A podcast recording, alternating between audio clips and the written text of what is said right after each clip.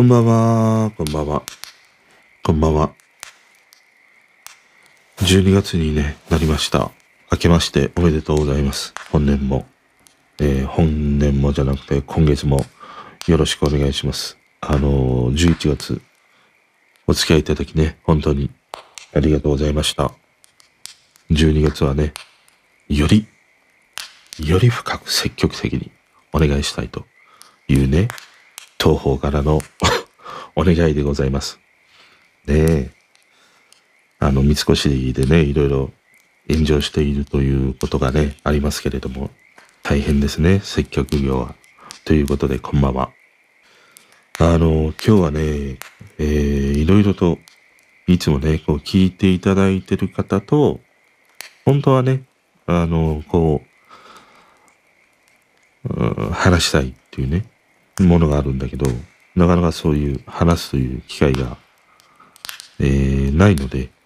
いただいたね、えコメントとかメッセージ、それにこう答えていくというね、今日はそんな回になります。で、まずね、最初、12月に入って、今年もね、えー年末の、まあ、企画らしい企画ってほとんどやらないんだけど、去年もね、あの、クリスマスソングと、その年に1年聴いて、いいなと思った曲、教えてくださいっていうものをやったんだけど、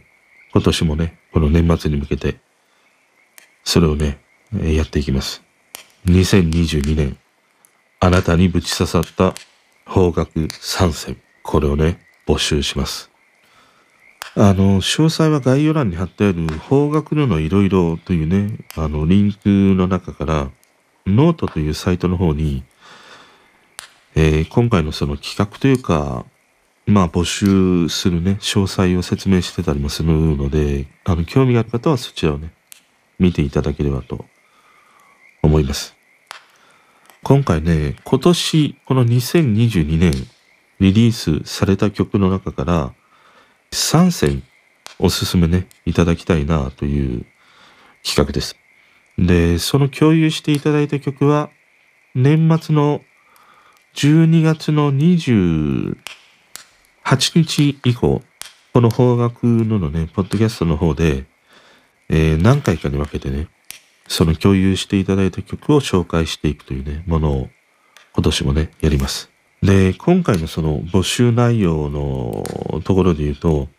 まず2022年、この年にリリースされた方角、これにね、限定させていただきます。で、まず一つ目が、とにかくよく聞いたわっていうね、一曲。もう何度も何度もね、その曲に出会ってしまって、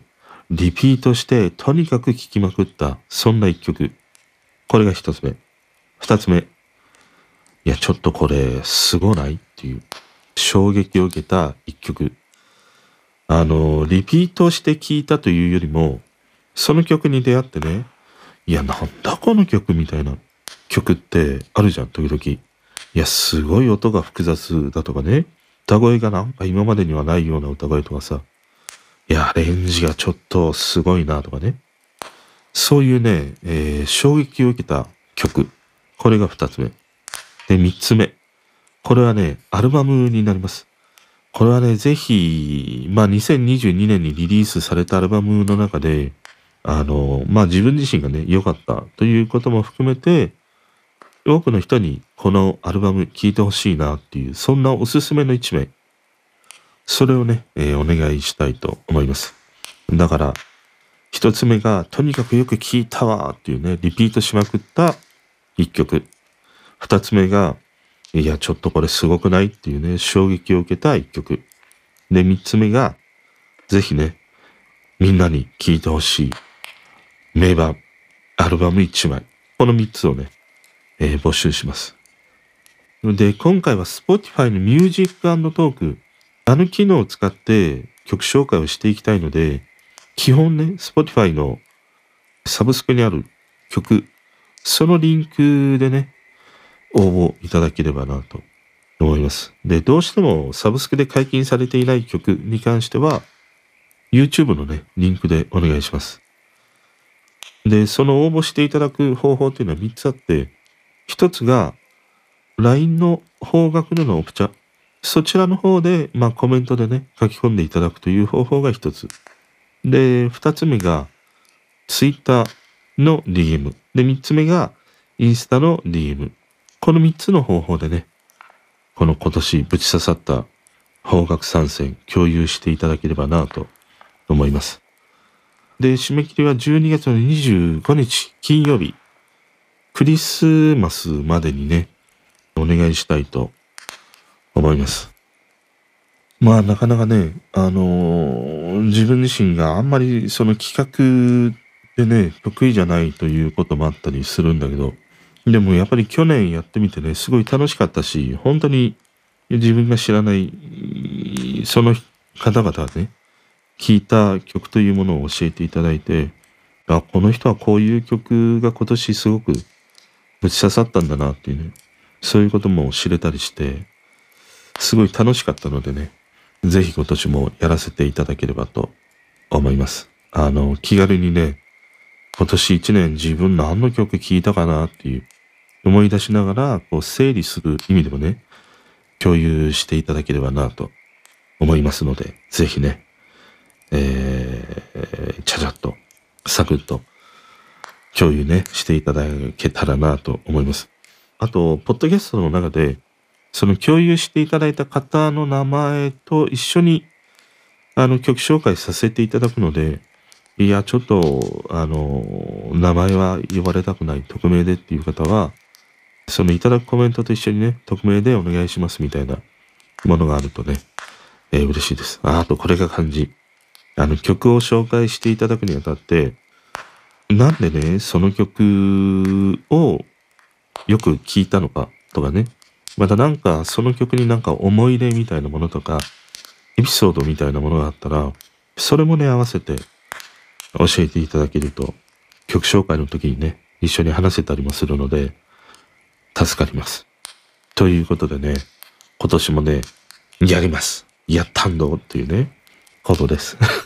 よろしくお願いします。そしてね、二つ目はね、あのー、インスタの方で、ココナッツさんというね、方からコメントをね、いただいて、毎回毎回ね、こう選択をしながら聞いていただいてるということで、本当にありがとうございます。で、そのコメントの中で、あの、以前マシュマロに質問をね、させていただいたんですけれどもっていうふうに、あのー、言っていただいて、で、慌ててマシュマロをね、見てみると、何件かね、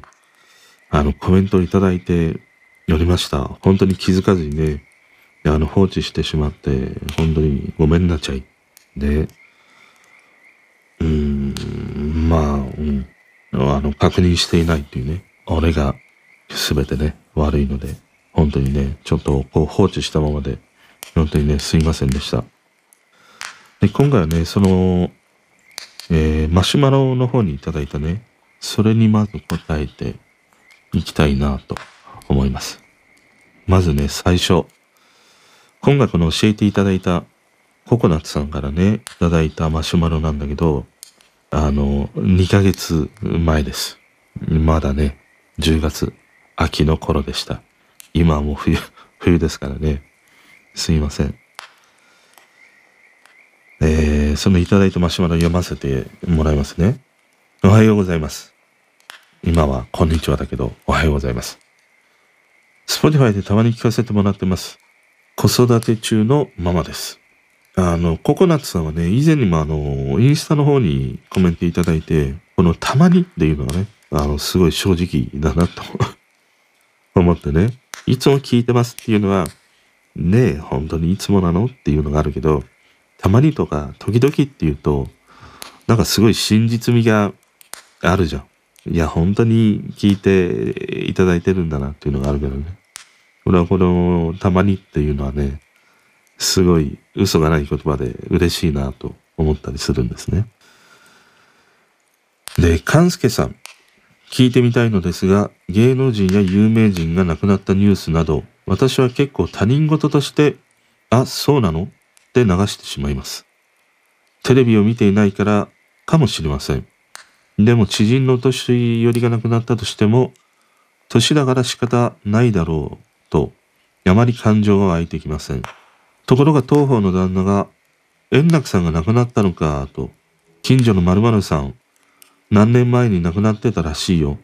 俺もそんなに長くないだろうと話題に出してきます。年上のため早く死ぬと思っているみたいです。私は今までモラハラしてきた旦那に、そんなことを言われても何も感じなくて感情もあまりなく。汗。ただ他人に対しても私は冷たいのかしらと内心を持ってしまいます。女性と男性でも感じ方が違うのかもしれませんが、男性の方が誰か亡くなった時、泣いたり寂しくなったり感情が湧くものなのでしょうか？私が泣きそうな時は多分自分のおばあちゃんとかかな。まだ94歳で元気なんで本当ありがたいです。というね、えー、マシュマロをいただいてました。あのー、おばあちゃん元気は一番いいね。うーん。このマシュマロをね、昨日の夜読んでて、いや、今更かよっていうね、もう 2, 2ヶ月前にいただいたものを昨日読むというね、ことではあるんだけど、この人の死についてって、うーん、割と俺は20代後半ぐらいの時にね、結構、えー、大きな存在の人がね、亡くなるということがあって、それからすごい身近というか自分事としてその死というものをこう考えるようになってきて、で、両親をね、見送ったりもして、あの、その度に、毎回その人の死ってどういうことなのかなとかね、あの考えたりもするし、うーん、まあ今ぐらいの年になってくると今度は自分自身の死についてね、考えることもあったりして、だから割と俺の生活の中には死がいつもこう、隣り合わせというほど隣 隣にはいないんだけれども、常に頭の片隅にはね、あることだったりするんだよね。で、この男と女の感じ方、死に対しての感じ方、向き合い方の違いって、なんだろうなと思うと、なんか自分自身が思ったのは、その、うん、男はさ、一番ね、自分が男だから分かった気でいるんだけど、男は生まれてから死ぬまでって、諦めながらなんか生きていくんじゃないかなっていうふうに思ったんだよね。だから死ぬ時も諦めて死ぬ。だからその死ぬっていうことが儚いから、その儚さをね、共有できるから、男はなんか、えー、そういう死に対してさ、悲しみの感情みたいなものがね、もしかしたら女性よりも湧いてくるのかなと思ったの。で、一方女性の方は、その動物的にというか生き物的にやっぱり子供をね、産めるという、その、ものが備わってたりもするから、女の方って生まれながらにして男と違って、やっぱりその、うん、継続していくというのかな、繋がっていくっていうね、そういうなんか根本の、うん、DNA なのか何なのか、ようわからんけれども、その違いがあるかなと思ったりしたな。だから、男は死に向かって、諦めながらね、生きていくんだけど、女の人は繋いでいくために生きているというのかな。そういうものがあるから、その性に対しての儚さみたいなものを、うーん、男よりは感じないんじゃないかなっていう。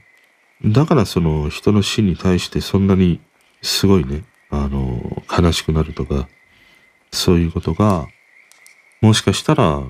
男よりも少ないのかなって思ったりしたね。だからそう考えていくとさ、面白いなと思うのが、ちょうどその前回話した役者ね、松田優作にしろ、証券にしろ、あの人たちのドラマの中って、まあ大体みんな最後死んでいくじゃん。で、その死に方っていうのも、全部他人に殺されるんだよね。つまりさ、自分で死をさ、選べないんだよね。で、それってやっぱり、ある種なんか男の弱さなのかなと思うね。あの、その自分で最後の死みたいなものをね、決着つけれないから、うん、殺してもらうことで、なんか自分のその人生の諦めに終止符を打つっていうことが、まあ、あの当時はかっこいいというのかな。それこそが哀愁みたいなものがあってね、儚い哀愁みたいなものがあってさ。だから、やっぱりなんか、ああいう祭り作にしろ、証券にしろ、諦めみたいなものが常にあって、最後ね、自分で決着がつけれないから、なんか殺されてね、終止符を打つっていう、ああいう演出にさ、繋がっていったのかなと思ったりしてね。だから一方、女性の場合って、ことを映画とかね、ドラマとかね、ああいうものを見てると、あんまりその他人に殺されてって終わり方ないじゃん。ほとんどにおいて。まあな、なんか湯煙なんとか殺人とかね、ああいうものは別にしても、女性の場合って、うん、よくあるのが、やっぱりその病気で亡くなっていくっていうね。もう自分の力ではもうどうしようもなくて病気に侵されてっていう、そういうものがあったり、また、まあ自らね、命を絶つということもあったりするんだけど、ああいうものを見てもやっぱり女性のその最後の死への決着のつけ方、決着のつけ方じゃないな。あの、命の幕の閉じ方みたいなことで言うと、うん、そういう他人からということではなくてね、もうどうしようもない力でっていうさ、それによってね、その最後を迎えるっていう、そういう違いもあって、うん、やっぱりそれって、死への諦めと命が継続していくものをベースとして持っているなんか DNA みたいなものの違いって、いや、すごくあるなと思った。だから本当に、あれと一緒だよ。働き蜂と女王蜂みたいなもんだね。女王蜂のために、働き蜂はさ、一生懸命に、ね、あの女王蜂を守るじゃないけども、うん、だから、構図としては人間も、ああいう働き蜂と女王蜂とああいう関係となんか俺は一緒なような感じがしたな。まあちょっとね、あの答えになってるか、どうか怪しいところだけど。まあでも、人のね、死は悲しいんだけど、あの、時間がね、まあ大体の場合って悲しみを薄めてくれるからね。もうその時というのはもうどうしようもないっていうのはあるけれど、まあ大体はね、時間が薄めてくれる。時間が経つほどに薄まっていくからね。そんなことをね、思いました。ココナッツさん、マシュマロ。そしてね、インスタの方のコメント、ありがとうございました。またね、なんかこういうコメントとかね、いただけると嬉しいです。今日もね、洗濯してんのかなね。あの、寒くなってきたので、暖かい学校で干してくださいっていうふうに思ったんだけど、ねえ、全自動だったらさ、干さねえか。あの、乾燥機で乾いてるか。ねえ、うちも乾燥機が欲しいわ。乾燥機付きの洗濯機なんだけど、あの、縦型なんだよね。ドラム式じゃないんだよね。だからあんまり乾きがね、良くないっていうのがあって、まあ大体干すんだけど、まあいいですね。その方はね。ありがとうございました。あとね、マシュマロの方にね、えー、二つほど来てて、本当にね、ごめんなさい。次にね、読むのが、なんと、2年弱前と書かれております。これは、2019年とか2020年っていうことだよね。すいません、こんな時になってしまって。聞いているとね、願いながら読みますね。いつも楽しく番組聞かせてもらってます。僕は現在32歳なのですが、中学生の頃にミスチルにハマりました。そのきっかけがまさにドラマアンティークでした。いや、これはね、アンティークで。見てアンティーク今すぐ。このドラマの放送のタイミングで出た骨と肉のベスト版を買いました。この CD をたくさん友達に貸した記憶があります。これからも番組フォローさせていただきますね。応援してます。毎夜の更新、お疲れ様です。それでは失礼します。ありがとうございます。あの、アンティークはさ、もう俺の中では、やっぱり、5本、10本の指に入るほど大好きなドラマで、やっぱりあの、水曜日のジョージとか、IWGP とか、まあ、不揃いはこの間見たけど、あと、大和なでしことか、ああいうものと一緒で、やっぱりなんか、たまにね、思い出したように、一年に一回はやっぱり見たくなるっていうね、ドラマで、ちょうど夏ぐらいにね、一回アンティーク見ようかなと思って、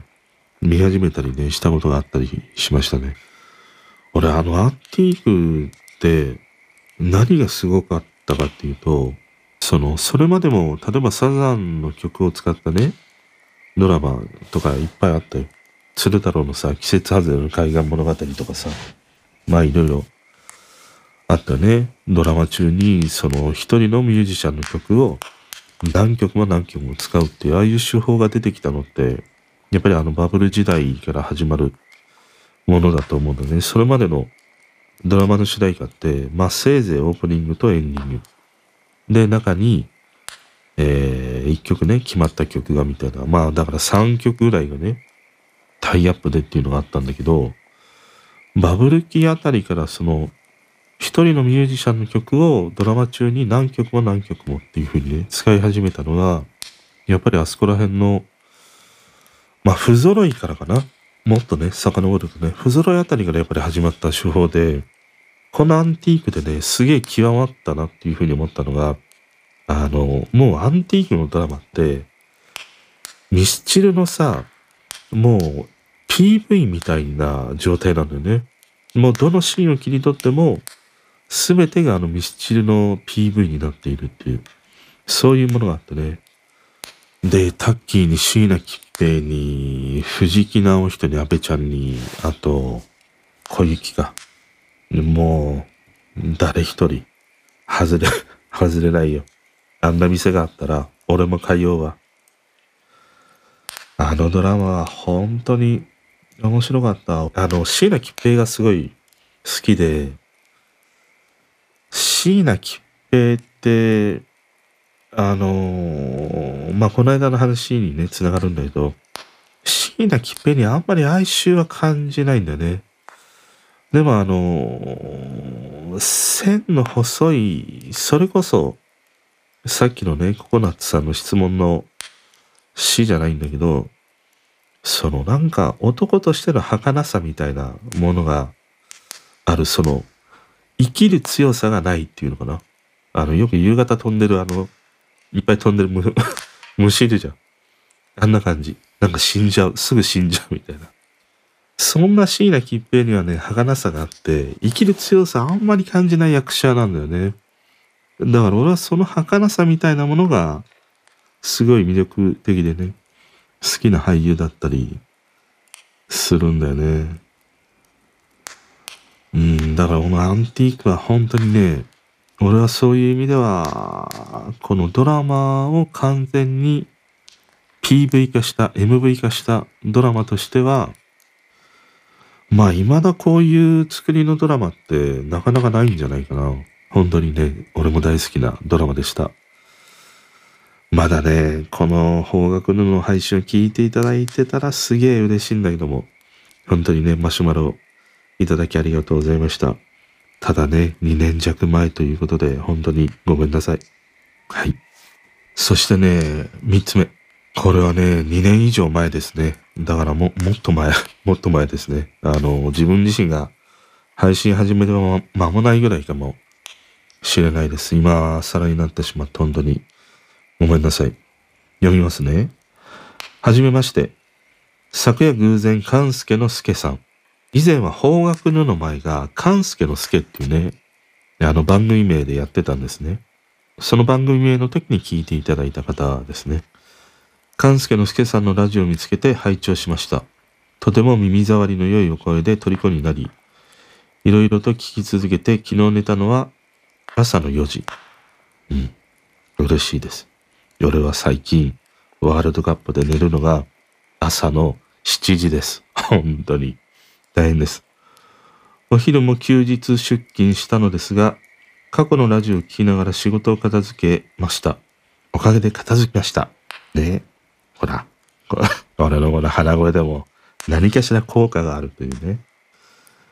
あらゆるジャンルのお話、かっこ、アナ雪のテーマソングの言語の違いや、自分を名前で呼ぶ女性に対しての考察など、いろいろとうなずかされました。夏の音に満ち溢れた配信も素敵でした。言葉の選び方が素敵だなって思ったら、ノートもされてるのですね。また拝聴させていただきます。ラジオフォローさせていただいたので、これからも楽しみにしています。突然のメッセージ、失礼しました。ありがとうございます。こんなにね、素敵なメッセージをいただいて、たにもかかわらず、ずっとね、2年以上も放置しているっていうね、本当にね、ごめんなさい。あのー、嬉しいですね、すごく。こんな風にね、言っていただけるのは嬉しい。あの、勘助の助の時って、本当にそのラジオトークがメインで話をしてて、まあ大体12分とかね。で、音楽の話というよりは、まあ今となったらね、こういう真夜中の雑談で、様々な雑談をしてるんだけど、勘助の助の時は、音楽の話は、まあた、ほんとたまにね、するぐらいで、それ以外はほとんど、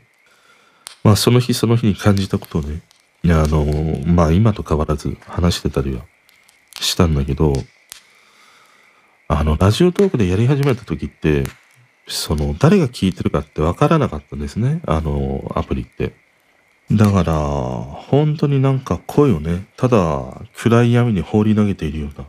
そんな感じがあって、で、ある時から、その、ラジオトークの方にもね、アナリティクスがついて、どれぐらいの人が、このね、勘助の助という番組名の時のものをフォローしていただいてるとかね、その数字みたいなものが可視化されて、すごい驚いたんだよね。俺本当に10人ぐらいの方が聞いてたらいいなっていうぐらいのね、ものでしかなかったんだけど、いざね、そのアナリティクスが公開されてみたときに、いや、本当に驚いたほどね、番組がフォローされていたり、聞いていただいてるというね、その、再生回数みたいなものが見れたりしてね、驚いたのをね、思い出しました。まだ聞いていてくださるかな？聞いていてくれたら、すげえ嬉しい。あの、マシュマロもね、定期的にチェックしていくので、もしね、あの、これを聞まだ聞いていただいてて、あのいや、やっと読んだんか、お前っていうね。愛はそこにあるんかっていうね、ツッコミ同様に、いや、お前本当にしっかり今更読んだんかっていうね、ことで、お叱りのね、あの、コメントなり、マシュマロなりね、いただけたら嬉しいです。まだね、聞いていただけてたら嬉しいな。ただ本当にね、もう2年以上前のものをね、今更読むということで、本当にね、ごめんなさい。マシュマロは、そういう感じですね。あとね、アップルのポッドキャストの方で評価とレビューっていうのがあるんですね。で、それにもコメントをいただいてて、2022年の1月7日にマロンさんというね、方からいただいてました。ありがとうございました。読みますね。はじめまして。ふみやさんについて語ってくださりありがとうございます。私は10歳の時、星屑のステージを歌う彼に衝撃を受け、47歳の今も現役でコンサートに行き続けています。ふみやくんを好きになり、ふみやくんはふみやくんのままでいてくれる。だから好きです。世間ではあまり知られていないかもしれないですが、ふみやさんは本当にずっとずっとファンを大切にしてくれています。だからみんなついてきました。加えて自分の結婚披露宴で売れない頃から付き合ってきた奥様に向けて夜明けのブレスを歌ったふみやさん。どれだけかっこいいねっていうふうにね、思いました。しかも一般人の奥様と一緒にきちんとファンに向けて記者会見を開いてくれた。奥様が表に出ておられたのは、その時が最初で最後です。人気絶頂期の27歳で結婚し、ファンが納得するように誠実に紹介してくれたその人柄にファンは離れていかなかったのだと思います。若作りをするわけでもなく自然体の文也さん。37年間ついてきてよかった。それしかありません。人生の楽しい時、辛い時、常に文也さんの歌がそばにありました。これからも一生ついていきます。この度はありがとうございました。ありがとうございました。あのー、フミヤのね、話をした回があって、確か NHK の番組で、あの、藤井フミヤのね、ステージを見て、いや、すごいなっていう話をしたんですね。あの年齢になっても声量も衰えないし、パフォーマンスもすごいし。で、確かあの時って売野さんとかね、あのー、人たちと対談したんだよね、もう何十年かぶりにね。で、ああいうのも見て、やっぱりあの若い頃ってさ、すんごい尖ってたんだよ。チェッカーズのみんなが、みんながみんなね、すごい尖ってたりもして、まあ、フミヤなんか本当に、あの、やんちゃ中のやんちゃだからさ、まああの、フミヤで思い出したのが、この間あの、岡村康之のね、話をして、いろいろ岡村康之の動画をね、こう掘っていく中で、フミヤとさ、対談しているやつがあったんで、で、あれを見てね、すごい思ったのが、やっぱり岡村康之って、その教室の片隅にいる、その、ちょっとマニアックな、センシティブな男の子。で、一方、フミヤは、もう本当にやんちゃっていうね、感じで、それがあの二人の対談を見てても、いや、なんかあの、同じ教室にあの二人がいたら、もうそのまんまだなっていう、そういう感じがあったりもしてね。面白かったね。俺は岡村ちゃんとは学生時代であれば、まあ何度も言うけど、仲良くなれなかったけど、フミヤとだったら、なんかすごい 分かち合える気がするな。うん。で、フミヤはなんか見ててね、これはすげえいい年の重ね方をしてるなと思って、本当に今自分のペースでね、音楽活動も続けてたりもするし、ああいうのはなんかある種、理想だなっていうふうに思うね。うん。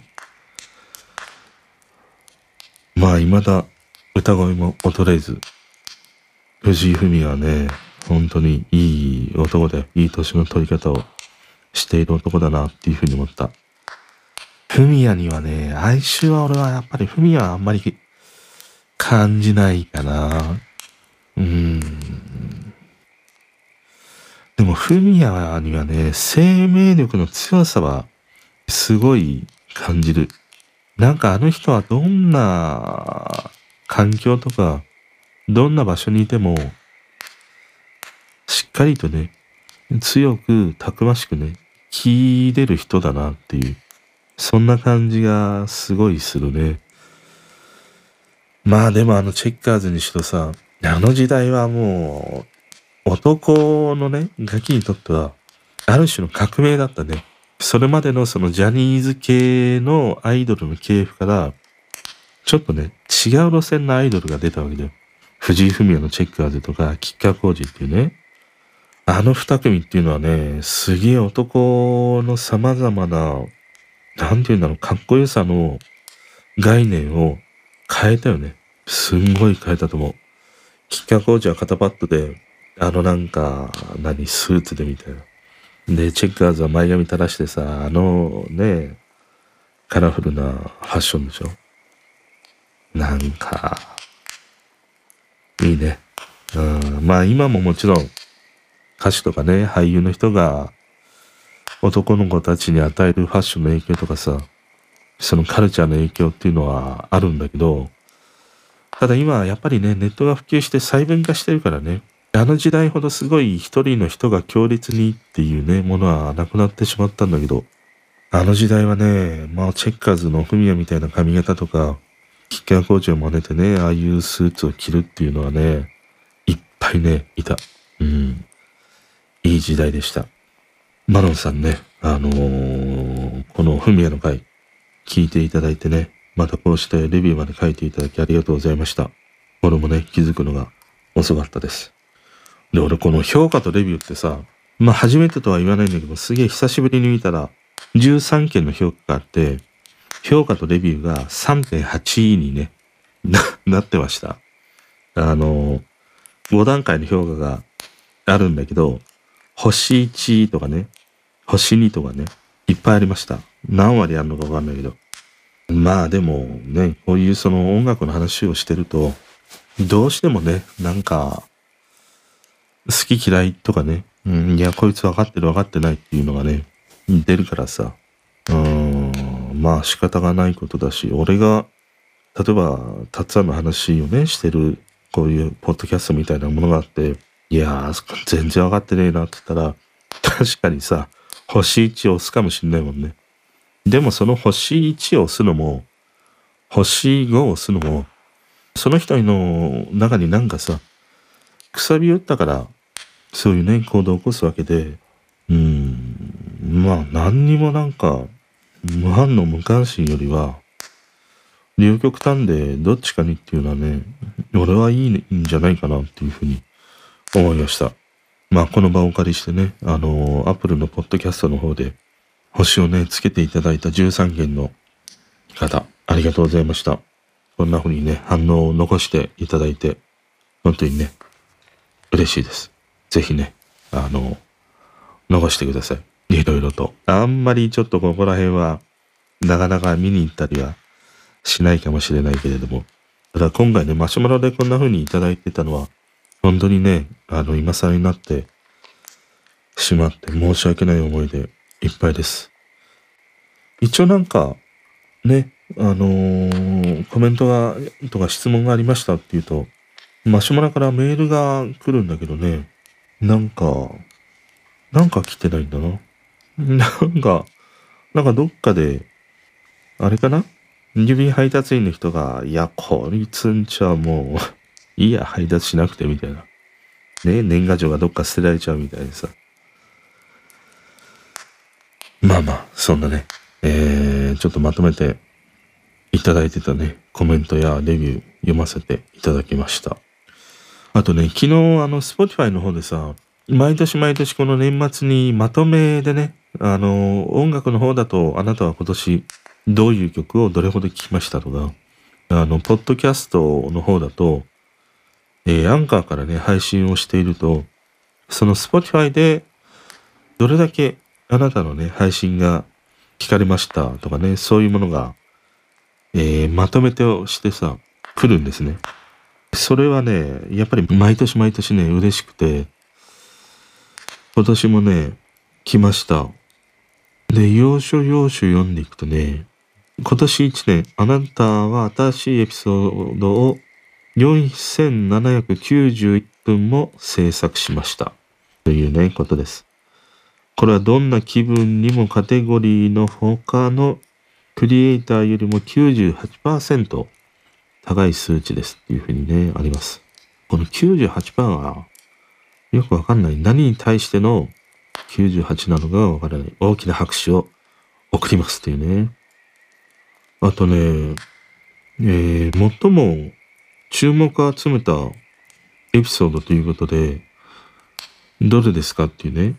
問題みたいなものがあるの。で、3つあって、小林あさみ、雨音ショパンの調べの回か、マニッシュのきらめく時に囚われてか、矢野明子の一つだけ。この三つで、リスナーの注目を集めたのはどれかっていうね、三択なのね。で、俺、マニッシュかなと思ったんだけど、地はね、小林あさみの雨音ショパンの調べでしたね。で、これをね、あの、聞いてみると、やっぱりね、すげえいいんだよ。しっかりこの曲に関してのエピソードとか、小林あさみの話とかね、すごいできてて、やっぱり自分で聞いてもさ、いや、話に合成感があるなと思って。このね、小林あさみの雨音はショパンの調べ。これもね、自分自身でね、自分を褒めるわけではないんだけど、いい回でした。これはね、確かに、すごい聞いていただいてたりしましたね。あとね、再生された国の数。これがね、63カ国で、1位が日本、2位がアメリカ、3位がニュージーランド、4位台湾、そして5位がね、リオネル・メッシ、アルゼンティーナでした。いや、これアルゼンチンってすげえ嬉しいんですけど、もしかしたらメッシも聞いてるし、バティステューターも聞いてるし、マラドーナも聞いてたかもしれないわけで、いや、これはすごいことなんじゃないかアルゼンチンの方、ね、いつも聞いていただいて、ありがとうございます。まあ、アルゼンチンのね、あの方ではなくて、まあ、アルゼンチンに住まわれている、なんかまあ、日本人とは限らないね。まあ、なんか日本語がわかる方かなとは思うし、まあ、音楽の曲名から多分、たまたまね、出会ったということかもしんないけど、いや、アルゼンチンまで、このさ、ね、東方の地のね、片隅からさ、話をしているというのに届くってやっぱすごいなと思った。だ、今年はね、ブラジルだな。ブラジルか。フランスに届かせたいな。この国はね、ちょっと嬉しかったですね。まあそれ以外にもアメリカにニュージーランド、台湾の方もね、ありがとうございます。ニュージーランドっていうのがちょっと意外だな。台湾はなんか、わかる。台湾の方って結構ね、日本語わかる方も多いからね。ありがとうございます。あとね、これが面白かった。邦楽ののリスナーはどんな人なんでしょうっていうね。その、 Spotify が分析したんだろうね。様々な傾向みたいなものがあって。で、リスナーのタイプはっていうことで言うと、一途なマニアタイプらしいです。あなたのリスナーはひとたびファンになれば一途です。最新リリースは欠かさずチェックし、お気に入りのエピソードはリピートして聞きますっていうね、ことのようで一途なね、マニアタイプだそうです。ありがとうございます。嬉しいね。で、今年あなたのポッドキャストは大きく成長しましたって、様々なその、パーセンテージで出るんだけど、まあなんかいろいろ、あの、増えてたりもしてね、ありがたいなと思うな。で、最後にね、そんなあなたにちょっとしたプレゼントをご用意しましたって出るんだよ。いや、何プレゼントしてくれるんだと思って。Spotifyだからさ、いや、なんか Spotifyのね、サブスクさ、3ヶ月間無料券とかさ、そういうことなんかなと思ったんで。まあ3ヶ月が無理なら、1ヶ月無料とかさ。ねそう、そういう下世話なことしか考えないから。そしたら、デザインを選んでリスナーと一緒にお祝いしましょうっつって、そのシェアする3タイプの画面がね、あのプレゼントとして送られたというね。いや、これはこれで、いいよ。いいけど、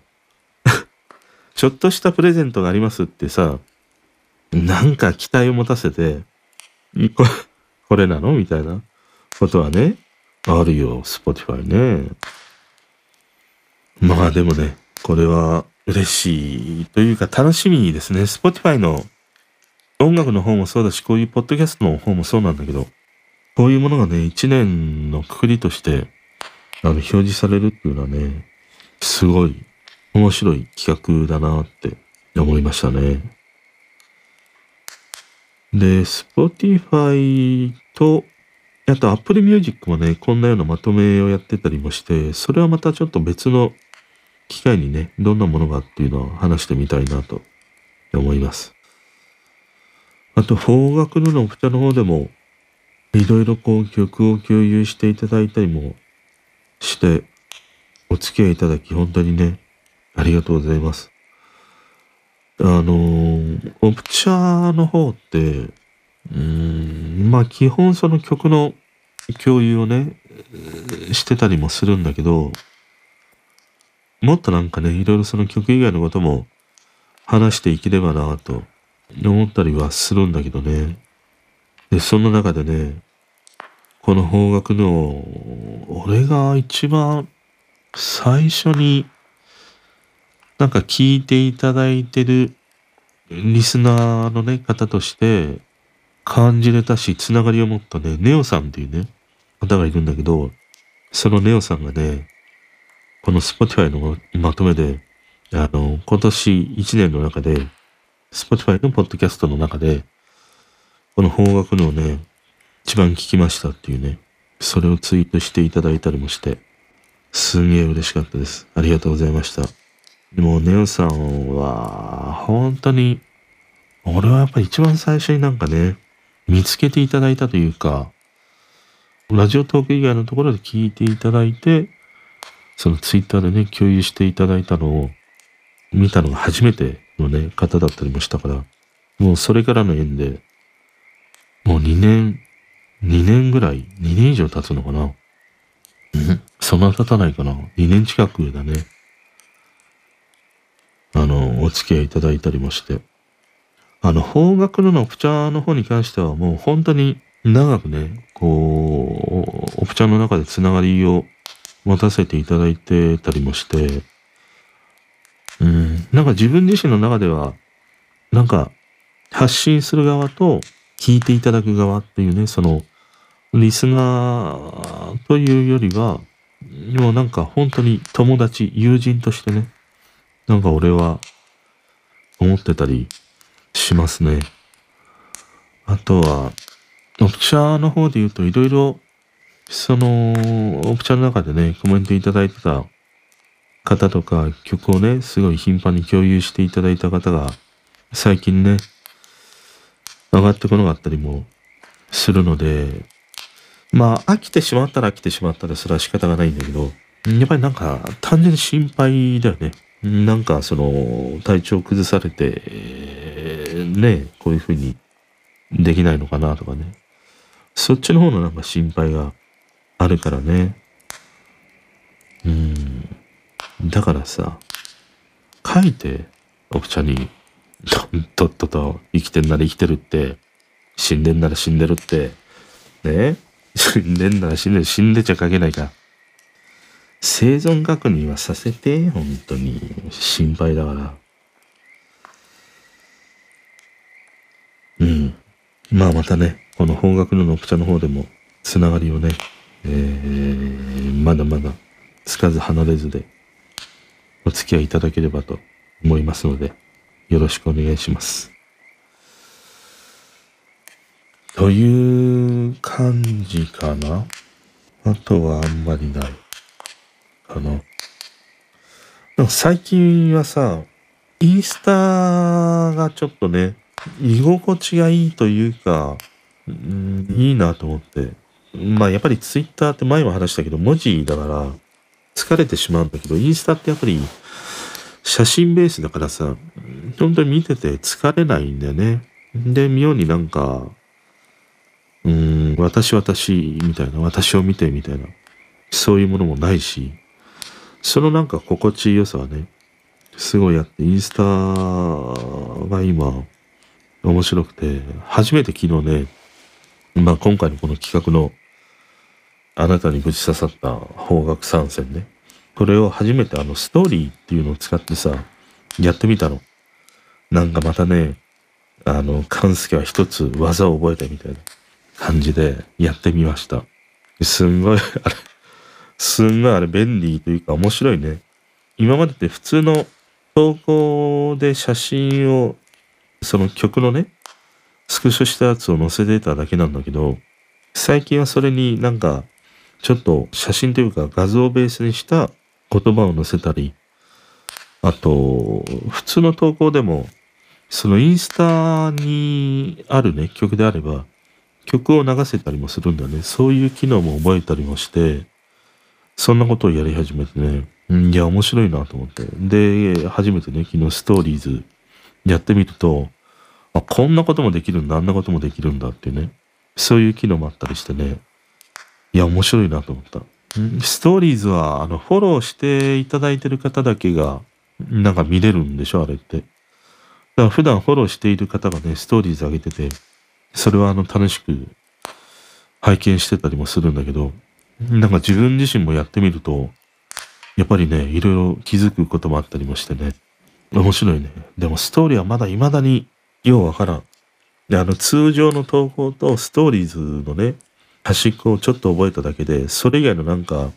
いろいろあるんだよ、機能、機能がなんかいっぱい。もうさ、多いよ、機能が。一個でいいわ、一個で。写真なら写真載せるだけで。ね。